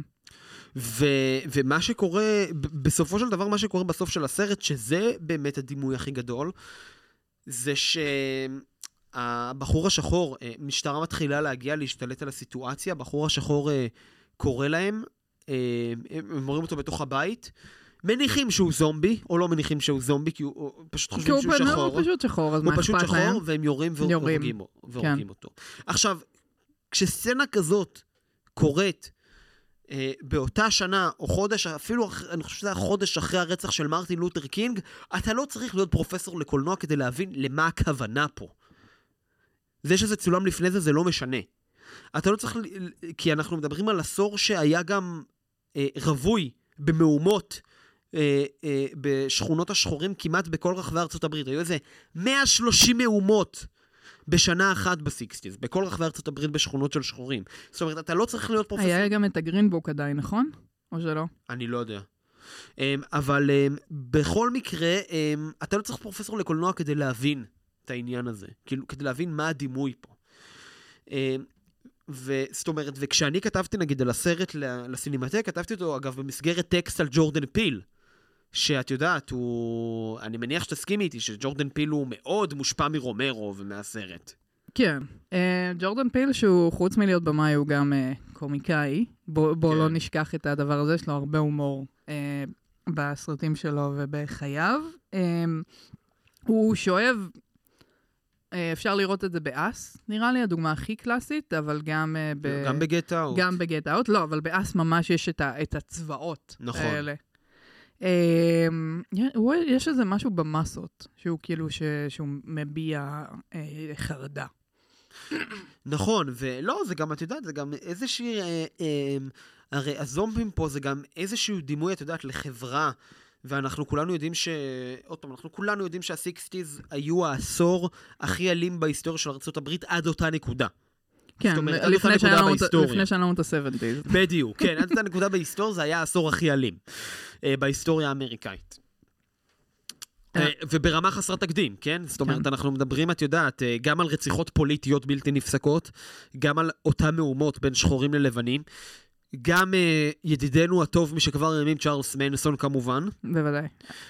אני רואה שהנגרו מוטוריסט גרינבוק היה עד 66, אז זה מאוד הגיוני אפילו שזה נעשה כרפרנס או התייחסות לזה. הגרינבוק אה, בעצם אה, זה כמו היה מדריך אה, מוטלים לאיפה שחורים יכולים ללון, אם הם אה, נעים להם ברחבי ארצות הברית. היו מדינות שלא טרחו אפילו להכניס שום אה, מוטל, בגלל שהם היו בבייבל בלט, או כל מיני אה, מקומות שלא אהבו שחורים, וכנראה גם לא אוהבים בימינו. אה, נכון. אה, ועוד פעם, וכל הצבאות והמסות האלה של הזומבים בליל המתים החיים, אה, את יודעת, חשוב, חשוב להדגיש, זאת אומרת, אה, כל מה שציינתם מקודם על השנים הרוויות, אה, את יודעת, חשבנו שאנחנו לא יכולים לראות אה, שנים עוד כזה מתח חברתי וארצות הברית על סף מלחמת אזרחים עד היום, אבל הנה, אז הגיע ב-2016 אה, אדון דונלד טראמפ והוכיח לנו אחרת. טוב, אה, ואת השסע- ועכשיו יש לנו את ה-Backlash הדמוקרטי, אז אתה יודע. נכון, אבל כאילו, כן, אבל זאת אומרת, אה, אה, המטאפורה בליל המתים החיים זה לחברה שסועה לחלוטין, שלא יודעת לאן היא הולכת, ו- ואם את שואלת אותי, הזומבים זה כל אלה שכבר הם לא מסוגלים להסתגל לערכים חדשים ולעולם החדש, אלה שנכנעו. שהם מקובעים. כן, שהם כבר uh, going with the flow, שזה גם מקשר אותנו מאוד לג'ובלי בעצם. לגמרי. שאנשים ש... שרואים, אם זה רק את הפאנק שהוא לכאורה קיצוני וזה, אבל זו הדרך שהם הולכים בה, והם לא רואים שום דבר מעבר לזה. נכון, וגם אה, חשוב להגיד, זה סרט שעשה, את יודעת, הם, אה, לזמנו הוא עשה משהו מאוד פורץ דרך. זאת אומרת, הם, הם, הדמות של, הש, של הגיבור בעצם מתה שם. עכשיו, אנחנו גם חשוב לזכור שהסרט אה, יצא גם בתקופה של, את יודעת, של כל הקריסה של הצנזורה הפנימית של הוליווד באותה תקופה, ויצאו נהלים חדשים של איך לדרג סרטים. הסרט יצא בדיוק בדיוק בוואקום בגבול הזה, כן. בג- בוואקום הזה, בדיוק בחודשי הוואקום הזה, זאת אומרת, זה סרט שהוא לא דורג אז. ילדים נכנסו לראות אותו. עכשיו, תחשבי, ילדים קטנים נכנסו לראות את הסרט לא, הזה. סרט סופר קשה. וזה סרט אלוהים שישמור. עכשיו, לא רק שהם רואים שם, הם צריכים לראות בנו, בת גילה אוכלת את אבא שלה, הם גם צריכים לראות את הגיבור מת, כן? מילא הגיבור לא היה מת בסוף, כן? אבל הגיבור גם מת. כן, הם יורים בו גם, אה, זה ירייה זה ירייה. רצח ברוטלי, כן, זה לא כן. איזה רצח עכשיו... אה, זה ירייה ירייה, ובגלל, עוד פעם, הדלות של ההפקה, כן? אה, הכל הופך להרבה יותר אפקטיבי, כן? כי הצילום... ברור, כי זה נראה דוקומנטרי, so called. נראה דוקומנטרי, הצילום הוא משלב בדיוק בין המראה הדוקומנטרי לבין מראה של אה, סרט אימה, זאת אומרת קלאסי מבחינת המיקום של המצלמה עם זוויות הפוכות ומשונות, אבל לא פעם, את יודעת, זה מה שכל כך מרתק ומדהים בקולנוע. איך את יודעת, ראינו במיליון סרטי אימה, גם מה-40's, 50's ומתחילת ה-60's, שוטים של, את יודעת, מצלמה עקומה וכל זה, אבל איך אתה... בשנייה, כשאתה יוצא מהנוסחה ההוליוודית של מה שמזוהה איתה, אתה מקבל אפקט שונה לגמרי, של, אותה, של אותו הזווית בדיוק, מאותו מיקום. מדהים. אין, גאון, אין לי, אין לי מה להגיד. זה חבל, אה, חבל שהוא חבל לצערנו... שהוא מת. כן, חבל שלצערי הוא נפטר ב-2017, והיה היה תוך תכנון ממש אה, טוב אה, לארח אותו, אה, ממש אפילו ב-2016, והוא כבר היה... לארח איפה? ב- באוטופיה, עוד שזה היה דברים רלוונטיים. וואו. גם יצא לו איזה, היה איזה דוקומנטרי רלוונטי, אבל לצערי הוא כבר היה מאוד חולה ולא טס באותה תקופה. חבל שזה גם, אז חבל על טובי אופר גם שלו. טוב, בסדר, לא, לא הכל תלוי בי, בסדר? לא? אורי אביב, לך, אה, לא, לך, אין, לא, תראה, אין גם פסטיבל ב... נכון, זה אבל משהו אחר. אבל זה כבר, אה, טוב, אם כבר תקציבים לסרטים, אז תקציבים של פסטיבלי סרטים זה בכלל בכלל. משהו שאני לא הולכת לגעת בו, כי לא משנה מה אני אגיד, שריפות בכל מקום. נכון. ו... וזה סרט, את יודעת, ואני חושב ש... שגם חשוב להדגיש עד כמה זה סרט שעשה מהפכה בן לילה, עוד פעם, כי זה גם סרט, את יודעת, שהוא הופץ בצורה עצמאית לחלוטין, היה שובר קופות מטורף, ואת יודעת, והנה פתאום, ו- וזה גם המקום שאת יודעת, שיחד עם עוד גל של סרטים שדיברנו עליהם כבר מיליון פעם, שבו הוליווד הממוסדת והישנה התחילה להתעורר על החיים שלה ולהבין שהם אולי צריכים כיוון חדש. אז אמ, וזה גם מראה את הכוח, את יודעת, של, אה, עוד פעם, של הסרטים שאנחנו מתעסקים בהם בפודקאסט, לפחות בתקופה ההיא, עד כמה הם היו מסוגלים להכתיב מגמות ולשנות, אה, את יודעת, ולשנות אה, כללים וחוקי משחק. היום, בגלל כל הריבוי נטפליקסים וה, ו, ופלטפורמות הסטרימינג, זה כבר בקושי יכול לקרות. אתה מדבר על אובדן מדורת השבט? זה מה שבעצם קורה פה? ממש לא, אני מדבר על אובדן, על, על, על האובדן שכבר אי אפשר יהיה לעשות, שכבר אי אפשר כמעט לעשות יצירה שהיא לא קונבנציונלית, שת, שתצרכי אותה דרך מדורת השבט. אה, אוקיי. כן. לא, אם, אם אין לך סוג של uh, גורם הפצה כלשהו, ואפילו אם יש לך גורם הפצה, זה יכול להיות מין uh, דבר שאפל uh, לוקחים ומבטלים לך אחרי עונה, או... זה, וואי, זה עולם מאוד זה uh, כמו- קשה ליצור בו. כן, ו, ו, ו, ו, ולצערי כבר זה, את יודעת, הופך ל, לרק שפלטפורמות ציבוריות, אתה יכול לראות בהם דברים כאלה, וגם זה לא תמיד. אז אתה אומר, נלך על השידור הציבורי? אני תמיד בעד שידור ציבורי, אבל תראי, אני, אני צריך עכשיו גם להתחיל לבקר החלטות שלהם. הם, הרי היה להם את התוכנית הזאת לפני, את בטח, אני לא יודע אם אפילו זוכרים את זה, כי זה היה שלוש תוכניות. הם אה, ערוץ אפס. נכון, היה את ערוץ אפס. עכשיו, לא הלך, הדבר הזה לא, לא הלך, ניסו וזה לא שזה היה רע, זה לא לא- שזה היה רע, כן? היה, היה עוד המון במה מה לשפר, כן? אבל זה הלך לכיוון של הומור טיפה יותר אנרכיסטי, אבל הנה, לא הלך, אז הם הורידו, וזה לא אמור להיות שיקול בערוץ ציבורי. טוב, תראה. אבל בסדר, זה כבר נושא לדיון אחר. אה, סאטיר- נראה שסאטירה בארץ אה, לא עובדת נקודה חוץ מארץ נהדרת, נכון? אין כלום כרגע. שזה כן, זה גם תוכנית חיקויים, איזה סאטירה. טוב, לא משנה, באתי במצב רוח לוחמני. אני אפשר גם לצאת. נגד דייב שאפ- דייב שאפל אתה- והמונולוג שלו? אתה רוצה? איזה מהדברים? הטרנספובים כאילו? הטרנספובים, אני חושב שזה כבר- כל פעם אפשר לצאת על דייב שאפל על משהו אחר, כן? אה, הטרנספו- טרנספובים, הטרנס- על הטרנספוביה כמובן. אני, את יודעת, מה שאני הכי אהבתי בספיישל הזה של. שהוא עשה בנטפליקס, שהוא עשה את כל המסע צלב שלו נגד הטרנסים והטרנסיות. זה, הכרתי טרנסית, אז זה בסדר, כאילו, היא שיתפה איתי איזה אה, קומיקאית אני טרנסית. שהתאבדה בסוף, כן? דרך אגב. נפלא. כן. אמ, אבל אה, כן, מה... כן, כל הז'אנר כזה מין, אה, כן, החברים הכי טובים שלי הם אה, קומוניסטים, לא יודעת מה. כן. אבל יופי. בקיצור, את כל הדיון הזה התחלנו בלק... בלקונן על כך, הגענו עד דייב שאפל, כדי לקונן על כך שמאוד קשה היום, זאת אומרת, כדי להדגיש עד כמה זו תופעה פנומנלית, שסרט כמו ליל המתים החיים, הצליח ממש לא רק ליצור משהו שאנחנו עד היום בתוכו, זומבים וריאציות כאלה ואחרות, אלא ממש להכתיב לתעשייה, להכתיב לחלק ניכר בתעשייה אה, את הכללים מחדש, גם מבחינת הסר, הסרט עצמו וההצהרות שלו, אבל, גם אבל כמובן גם מבחינת המסביב של ההפצה, צילום, עריכה, מימון, בלה בלה בלה. אז אה, מה שאני... שזאת הקריאה למה שאמרנו בבית כן, זו, זו לגמרי הקריאה לקולנוע נגד, אפשר לראות מה... לא שניקח דוגמאות מהשיטות, ממשל שלהם, אפשר לראות מה קורה ב... באמת במדינות ש... שהחיים קשים בהם, אם זה פולין, שהקולנוע בשנים האחרונות סופר מעניין, הדברים איראן. שהם עושים שם, בסדר, איראן, אבל איך תמצא בהכרח לראות אה, סרטים איראנים? ראיתי סרט מדע בדיוני איראני מדהים בפסטיבל ברלין. אה, הלוואי שאפשר יהיה למצוא אותו איפשהו. אמן. פולין, גם עד כמה שלצערי שם הידרדרות מוסרית, עושים מלא דברים שאני אוהבת בשנים האחרונות. אה, אז, אז מה שאני רוצה לשאול, נראה לי, בדקות האחרונות שיש לנו פה, זה גם לאן אנחנו הולכים מבחינת קולנוע ישראלי, אה, כי מבחינת ממשל, אה, לך תדע, כן, מה יקרה פה ו... ואיך זה ישפיע על התרבות ועל החיים שלנו שהם מעבר לתרבות, אבל uh, האם, האם הקולנוע הישראלי והיוצרי קולנוע הישראלי יהיו אמיצים מספיק לפעול גם ב...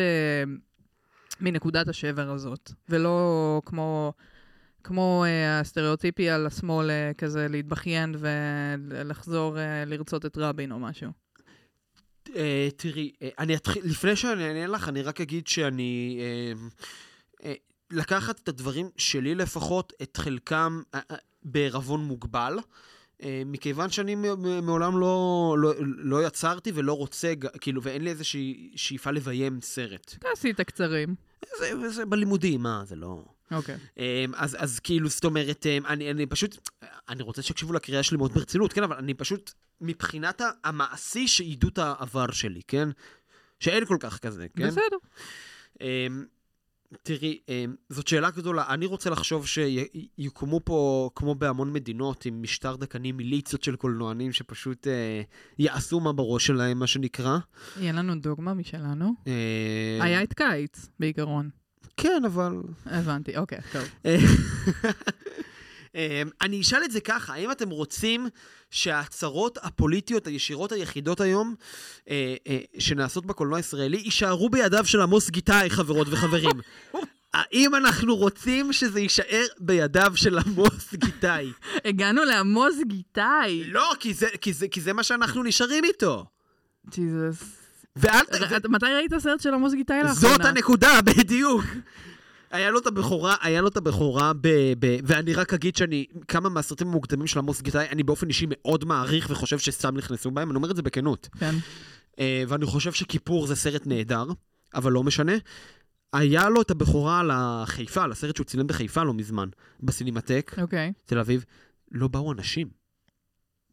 כן, לא גם... שזה מפתיע, כן, לא, אבל גם באו רואים, אנשים. אה, רואים גם מבחינת אה, מכירת כרטיסים. כן. עכשיו, אנחנו יותר טובים מזה, אנחנו יותר טובים מלהגיד, כן, האישי הוא הפוליטי, ואז ללכת לעשות לי סרטים בסגנון אה, אה, של מישהו יאהב מישהו, או סרטים, אה, או, או סדרות. לא, אני-. סדרה שרציתי להגיד, אני לא עומד להיכנס לזה, כי, כי כולם בכלל יהיו עליי. אה, אה, אה, הדס בן ארוי המלא, אבל הסדרה שאני רוצה להגיד עוד כולם יהיו עליי. טוב, תגיד לא, לי אחר כך. לא עומד. להגיד אותה, אבל סדרה מאוד פופולרית.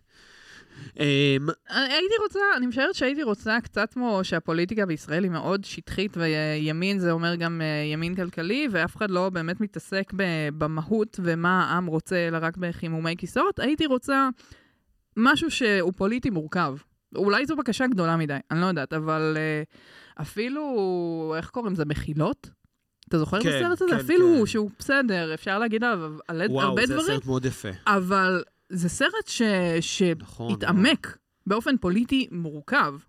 נכון, וגם כל הסרטים האלה שציינו בהתחלה, שלא יצ... שהם זכו גם, לה... כשהם יצאו להקרנות קולנועיות מאוד בודדות, וגם רק בסינמטק לצערי, כמו שרקייה, אה, אה, כמו מנתק המים, אוקיי? זה, זה לגמרי... פוליטי זה לא רק כיבוש, פוליטי זה לא רק האישי והאנרכיה של המערכות יחסים שלכם או משהו כזה, אפשר לגעת בכל כך הרבה דברים. בדיוק. עכשיו, תקשיבי, אה, זה כאילו מרגיש לי שכל היוצרים והיוצרות, אוקיי, עזבי, הדס בן אורן פשוט מייצגת, כי, כי, ואת, ואני גם מתעצבן עליה כי היא כל כך מוכשרת ו, ומצליחה, אוקיי? אז זה, קל להתעצבן על אתה אנשים כאלה. רוצה הרי. להיות הדס בן חס ארויה. וחליל, חס וחליל, לא כי יש לי משהו נגדה באופן אישי, אני לא מכיר אותה באופן אישי, אבל אם, אבל אה, נראה שהסרטים שלה אישיים ברמה, ברמת הביוגרפיה של אחד לאחד, ואני לא תודה.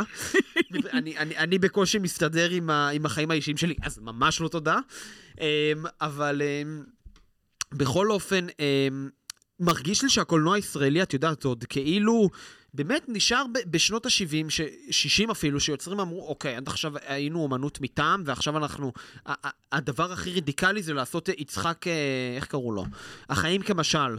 אנשים שהשלימו אותי מי הסופר הזה, החיים כמשל, כן. או, או פדופיל כמו דן בן אמוץ, אוקיי? לצורך העניין. אפילו, כן, אה, מתעלם אוקיי, מה nineties. לא, לא, שהם פשוט נשארים באישי וזהו, ומבחינתם זו, זו, זו ההתנגדות הפוליטית. חברים, אנחנו כבר way behind it, תודה לאל. תראה, אמ, יש, הייתה גם כתבה בכאן לא כזה מזמן, על כמה אנשים חוטפים אש על זה שהם בכלל מציגים את הדעה הפוליטית שלהם. כן, לא קולנועים אפילו, קולנוענים. אה, כן. סטנדאפיסטים, אה, מפורסמים בכללי. משני הצדדים, כן? יש כן. לומר. אה, אז לעשות... בעיקר מצד אחד, בואי הנה רגע נהיה כנים. בסדר, אבל גם קנולר אה, חוטף על זה שהוא כאילו ימני בתעשייה שמאלנית לכאורה, כן? אמ, אז, אז אני מבינה, אני מבינה למה אנשים לא, לא באים אני ושמים לך את הפוליטיקה אני- בפנים. אני, אני אפילו, תראי, אני אפילו, זאת נקודה שלא, שלא העליתי, מ, לא מנקודה שלא להעלות אותה, אלא מ... כיוון שזה כל כך ברור מאליו, מה המחיר שאתה משלם פה על, על, על הבעת עמדה פוליטית אבל מצד פומבית. שני, אתם, אתם בחרת, אני, קשה לי להאמין שמישהו נהיה קולנוען לא מבחירה, כי זה, זה משהו שהוא, אתה חייב לבחור בו באיזושהי סיטואציה, או שאתה לא יכול להמשיך לעשות. זה כל כך עקוב מדם וגוזל משאבים ואנרגיות וזה. אז בחרתם, עשיתם את הבחירה הזאת בצורה כזו או אחרת. לא תבחרו גם להיות אקטיביסטים באיזשהו מובן, או להשפיע על, על עוד דברים מעבר ל- לעצמי האישי שלכם? נכון, ואני חייב להגיד שסרט שהוא עוד לא הופץ פשוט, אבל ראיתי אותו כסקרינר, אה, שמתעס... שמת... ואולי זאת יכולה להיות התחלה מאוד יפה להתחיל להתעסק בדיוק עם זה, זה אזרח מודאג של אה, הוא, חבואל. הוא, הוא יוצא ממש עוד מעט, אזרח שהוא יוצא מודאג. ממש עוד מעט, שזה... היה באקדמיה גם. את יודעת, אני מעדיף אותו כי לפחות יש פה... את... יש לי הרבה, יש לי, ביקור... יש לי הרבה לא, ביקורת אני, כלפיו. אני מאוד אוהבת את עידן, יש לו תפיסת צבע מדהימה, אני לא מכיר אותו דמויות. באופן אישי, אני מדבר על הסרט. אני ממש לא מכיר אותו באופן אישי. הוא ספירניק, הוא היה ב... אני, יודע, אני, בתחילת- אני יודע, אוקיי, כן, אבל אני לא, לא נתקלתי בו מעולם. כן. באף, לא שידוע לי לפחות באף מסגרת. אוקיי. ו... ואני שופט אך ורק את הסרט. יש פה, אף על פי שיש לי הרבה מה להגיד עליו, יש פה התחלה של חשבון נפש של בן אדם, של גבר הומוסקסואל ממעמד מסוים, שעם עצמו ועם, ועם השלכות של בחירות שהוא, שהוא רוצה לעשות בחיים שלו. עכשיו, אני לא יודעת כמה זה ביוגרפי, אין לי שמץ של מושג, אבל לפחות זאת איזושהי התחלה. אה, כן, ובאמת מעניין אותי מה יקרה ברגע ש... שהסרט הזה יפגוש קהל שהוא לא קהל של האקדמיה, אלא באמת אנשים אה, מהקהילה, אה, הקהל שאנשים, אה, ההומואים שעושים פונדקאות, שאם עושים ג'רטיפיקציה, שכן, תל אביבים כאלה מאוד אה, חדר כושרים כאלה, זה אנשים מאוד מאוד ספציפיים, ובהקשר, האנשים שהוא מדבר עליהם. ובהקשר הזה אני רוצה לציין פה לשבח את אה, אילן פלד ואת אה, אימפורטנט, את אימפורטנט. שמעבר לזה שקוואמי הפיק. שקוואמי הפיק, ומעבר לזה שאני ברמה האישית מסכים עם הביקורת שלו, גם אם לא הייתי מסכים איתה, אני חושב ש... שגם הוא היכה גלים, אה, חושבת. זהו, ש- זה בדיוק מה שאני רוצה לומר, שהוא גם היכה גלים וחטף על זה, ולהוריד את הכובע, גם אם לא הייתי מסכים איתו. מהרבה כיוונים, כן, לא רק עם הפונדקאות, זה גם יש שם התייחסות לסמים, ברור. יש שם כאילו, יש שם הרבה, הרבה ביקורת. כן, גם על... והעובדה שזו ביקורת שמגיעה כאילו מפנים, זה... אני, אתה מבין, זה משהו שכאילו, אנשים, נראה לי, זה יותר זרק להם בפנים. נכון. Um, לגמרי, ואני מקווה שזה, את יודעת, שזה לא יהיה רק התחלות, ושנראה דברים שהם לגמרי הולכים בכיוון הזה בלי, בלי להתבייש ובלי להתנצל. באמת בלי להתנצל. אני לא, ביקורת זה פשוט הפכה להיות מילה גרועה. אנשים לא אוהבים ביקורת, אפילו אם ביקורת זה אומר, כאילו, בוא, בוא שנייה נסתכל על זה מנקודת מבט אחרת. אז בואו בוא נפסיק לפחד מהמילה הזאת. אה, זה ממש בסדר להיות, אה, גם, אנחנו עושים גם ביקורת עצמית לעצמנו, כן? אז כל הזמן. כל הזמן מנסים להבין איפה אנחנו מול, אה, מול עצמנו, מול החברה, מול הדברים שאנחנו עושים, וזה חשוב, הדברים האלה. נכון, ואני גם, אה, אם יורשה לי בנקודה הזאת, להגיד שזה כבר דבר שאני לגמרי יכול להגיד אותו ב-200 אחוז, סליחה, באופן אישי, זה שמהבחינה הזאת של ביקורת, שבתור מבקר קולנוע, אה, אני לא יכול להסכים, יותר מלהסכים עם, עם מה שאמרת כרגע. כן, לבקר את מבקרי הקולנוע. לא, זה בסדר, זה ברור, זה לא חסר, וגם לזה, אם יום אחד באמת יהיה לנו אומץ, אנחנו נזכיר פה שמות. אבל אה, עד, עד אז, הפרק הר- הרותח. כן, אה, ומן הסתם אנחנו גם אה, שמחים לביקורות שלכם שמגיעות אלינו. לגמרי. אם אנחנו ביקשנו אותם או לא. כן, אה, ויכוחי אה, פוסטים של פייסבוק או ברחוב, או כאילו, ואנחנו אנחנו באמת אוהבים את זה, עד כמה שזה נראה ש, שלא יודעת, שאנחנו היודעי קול, או ה... לא, שקר, כאילו, אנחנו לא יודעים כלום. אנחנו לא יודעים כלום, ואני תמיד שמח שמישהו בא ואומר לי, תקשיב לי, אני לא מסכים עם מה שאמרת, או מה שאמרת זה שטות מוחלטת, ואני תמיד שמח לפתח על זה דיון. זה גם, אני, אני גם חושב שאת יודעת, זה גם ה, המקום להגיד שזה אחת המטרות של הפודקאסט, לפתח דיון וויכוח, כן, גם על דברים שאתם לא מסכימים איתנו לחלוטין, אנחנו רוצים את זה. כן, בואו? בוא תפתחו לנו את המוח. בואו תהפכו אותנו לזומבים. כן, בדיוק, תגידו לנו, אתם לא כאלה רדיקליים כמו שאתם חושבים. מה, אתם מתעסקים בטרש, לא תראו אותם, אנשי הביבים, איזה רדיקליות. כן. טוב, וואו, זה היה פרק. של הוצאת קיטור. כן, כן. ממש, וואו, ואני חשבתי ש... שאני עוד באתי בזה, אבל, אבל ליבינו אחד את השני. בסדר, לגמרי. יופי. אה, מעולה, תודה שני. תודה, גילי. זהו, לכו לראות סרטים, תעשו דברים רדיקליים. זה- תגרמו לנו לחשוב על החיים ו- וליהנות מהם אה, בוז. לגמרי, ותפסיקו במחילה. אני כבר לא מסוגל, וזה לא רק ליוצרים ישראלים, אוקיי? זה ליוצרים צעירים מכל העולם. תפסיקו עם הסרטי אני זיינתי את האי, אני זיינתי את ההוא, אני זיינתי את האם. די. נו, אבל מה הם יעשו עם האגו שלהם, אינפלציה? חברים. נגמר. אני, אני כבר, לא, אני כבר לא מסוגל לראות את זה יותר, די. אז הם יעברו לזיין חיות, נו באמת, מה כאילו, מה, לאן אתה רואה את זה קורה? לא מסוגל, די, נמאס מהסרטים זומבים, האלה. טוב, ירדנה ארזי המתוקה, קדימה.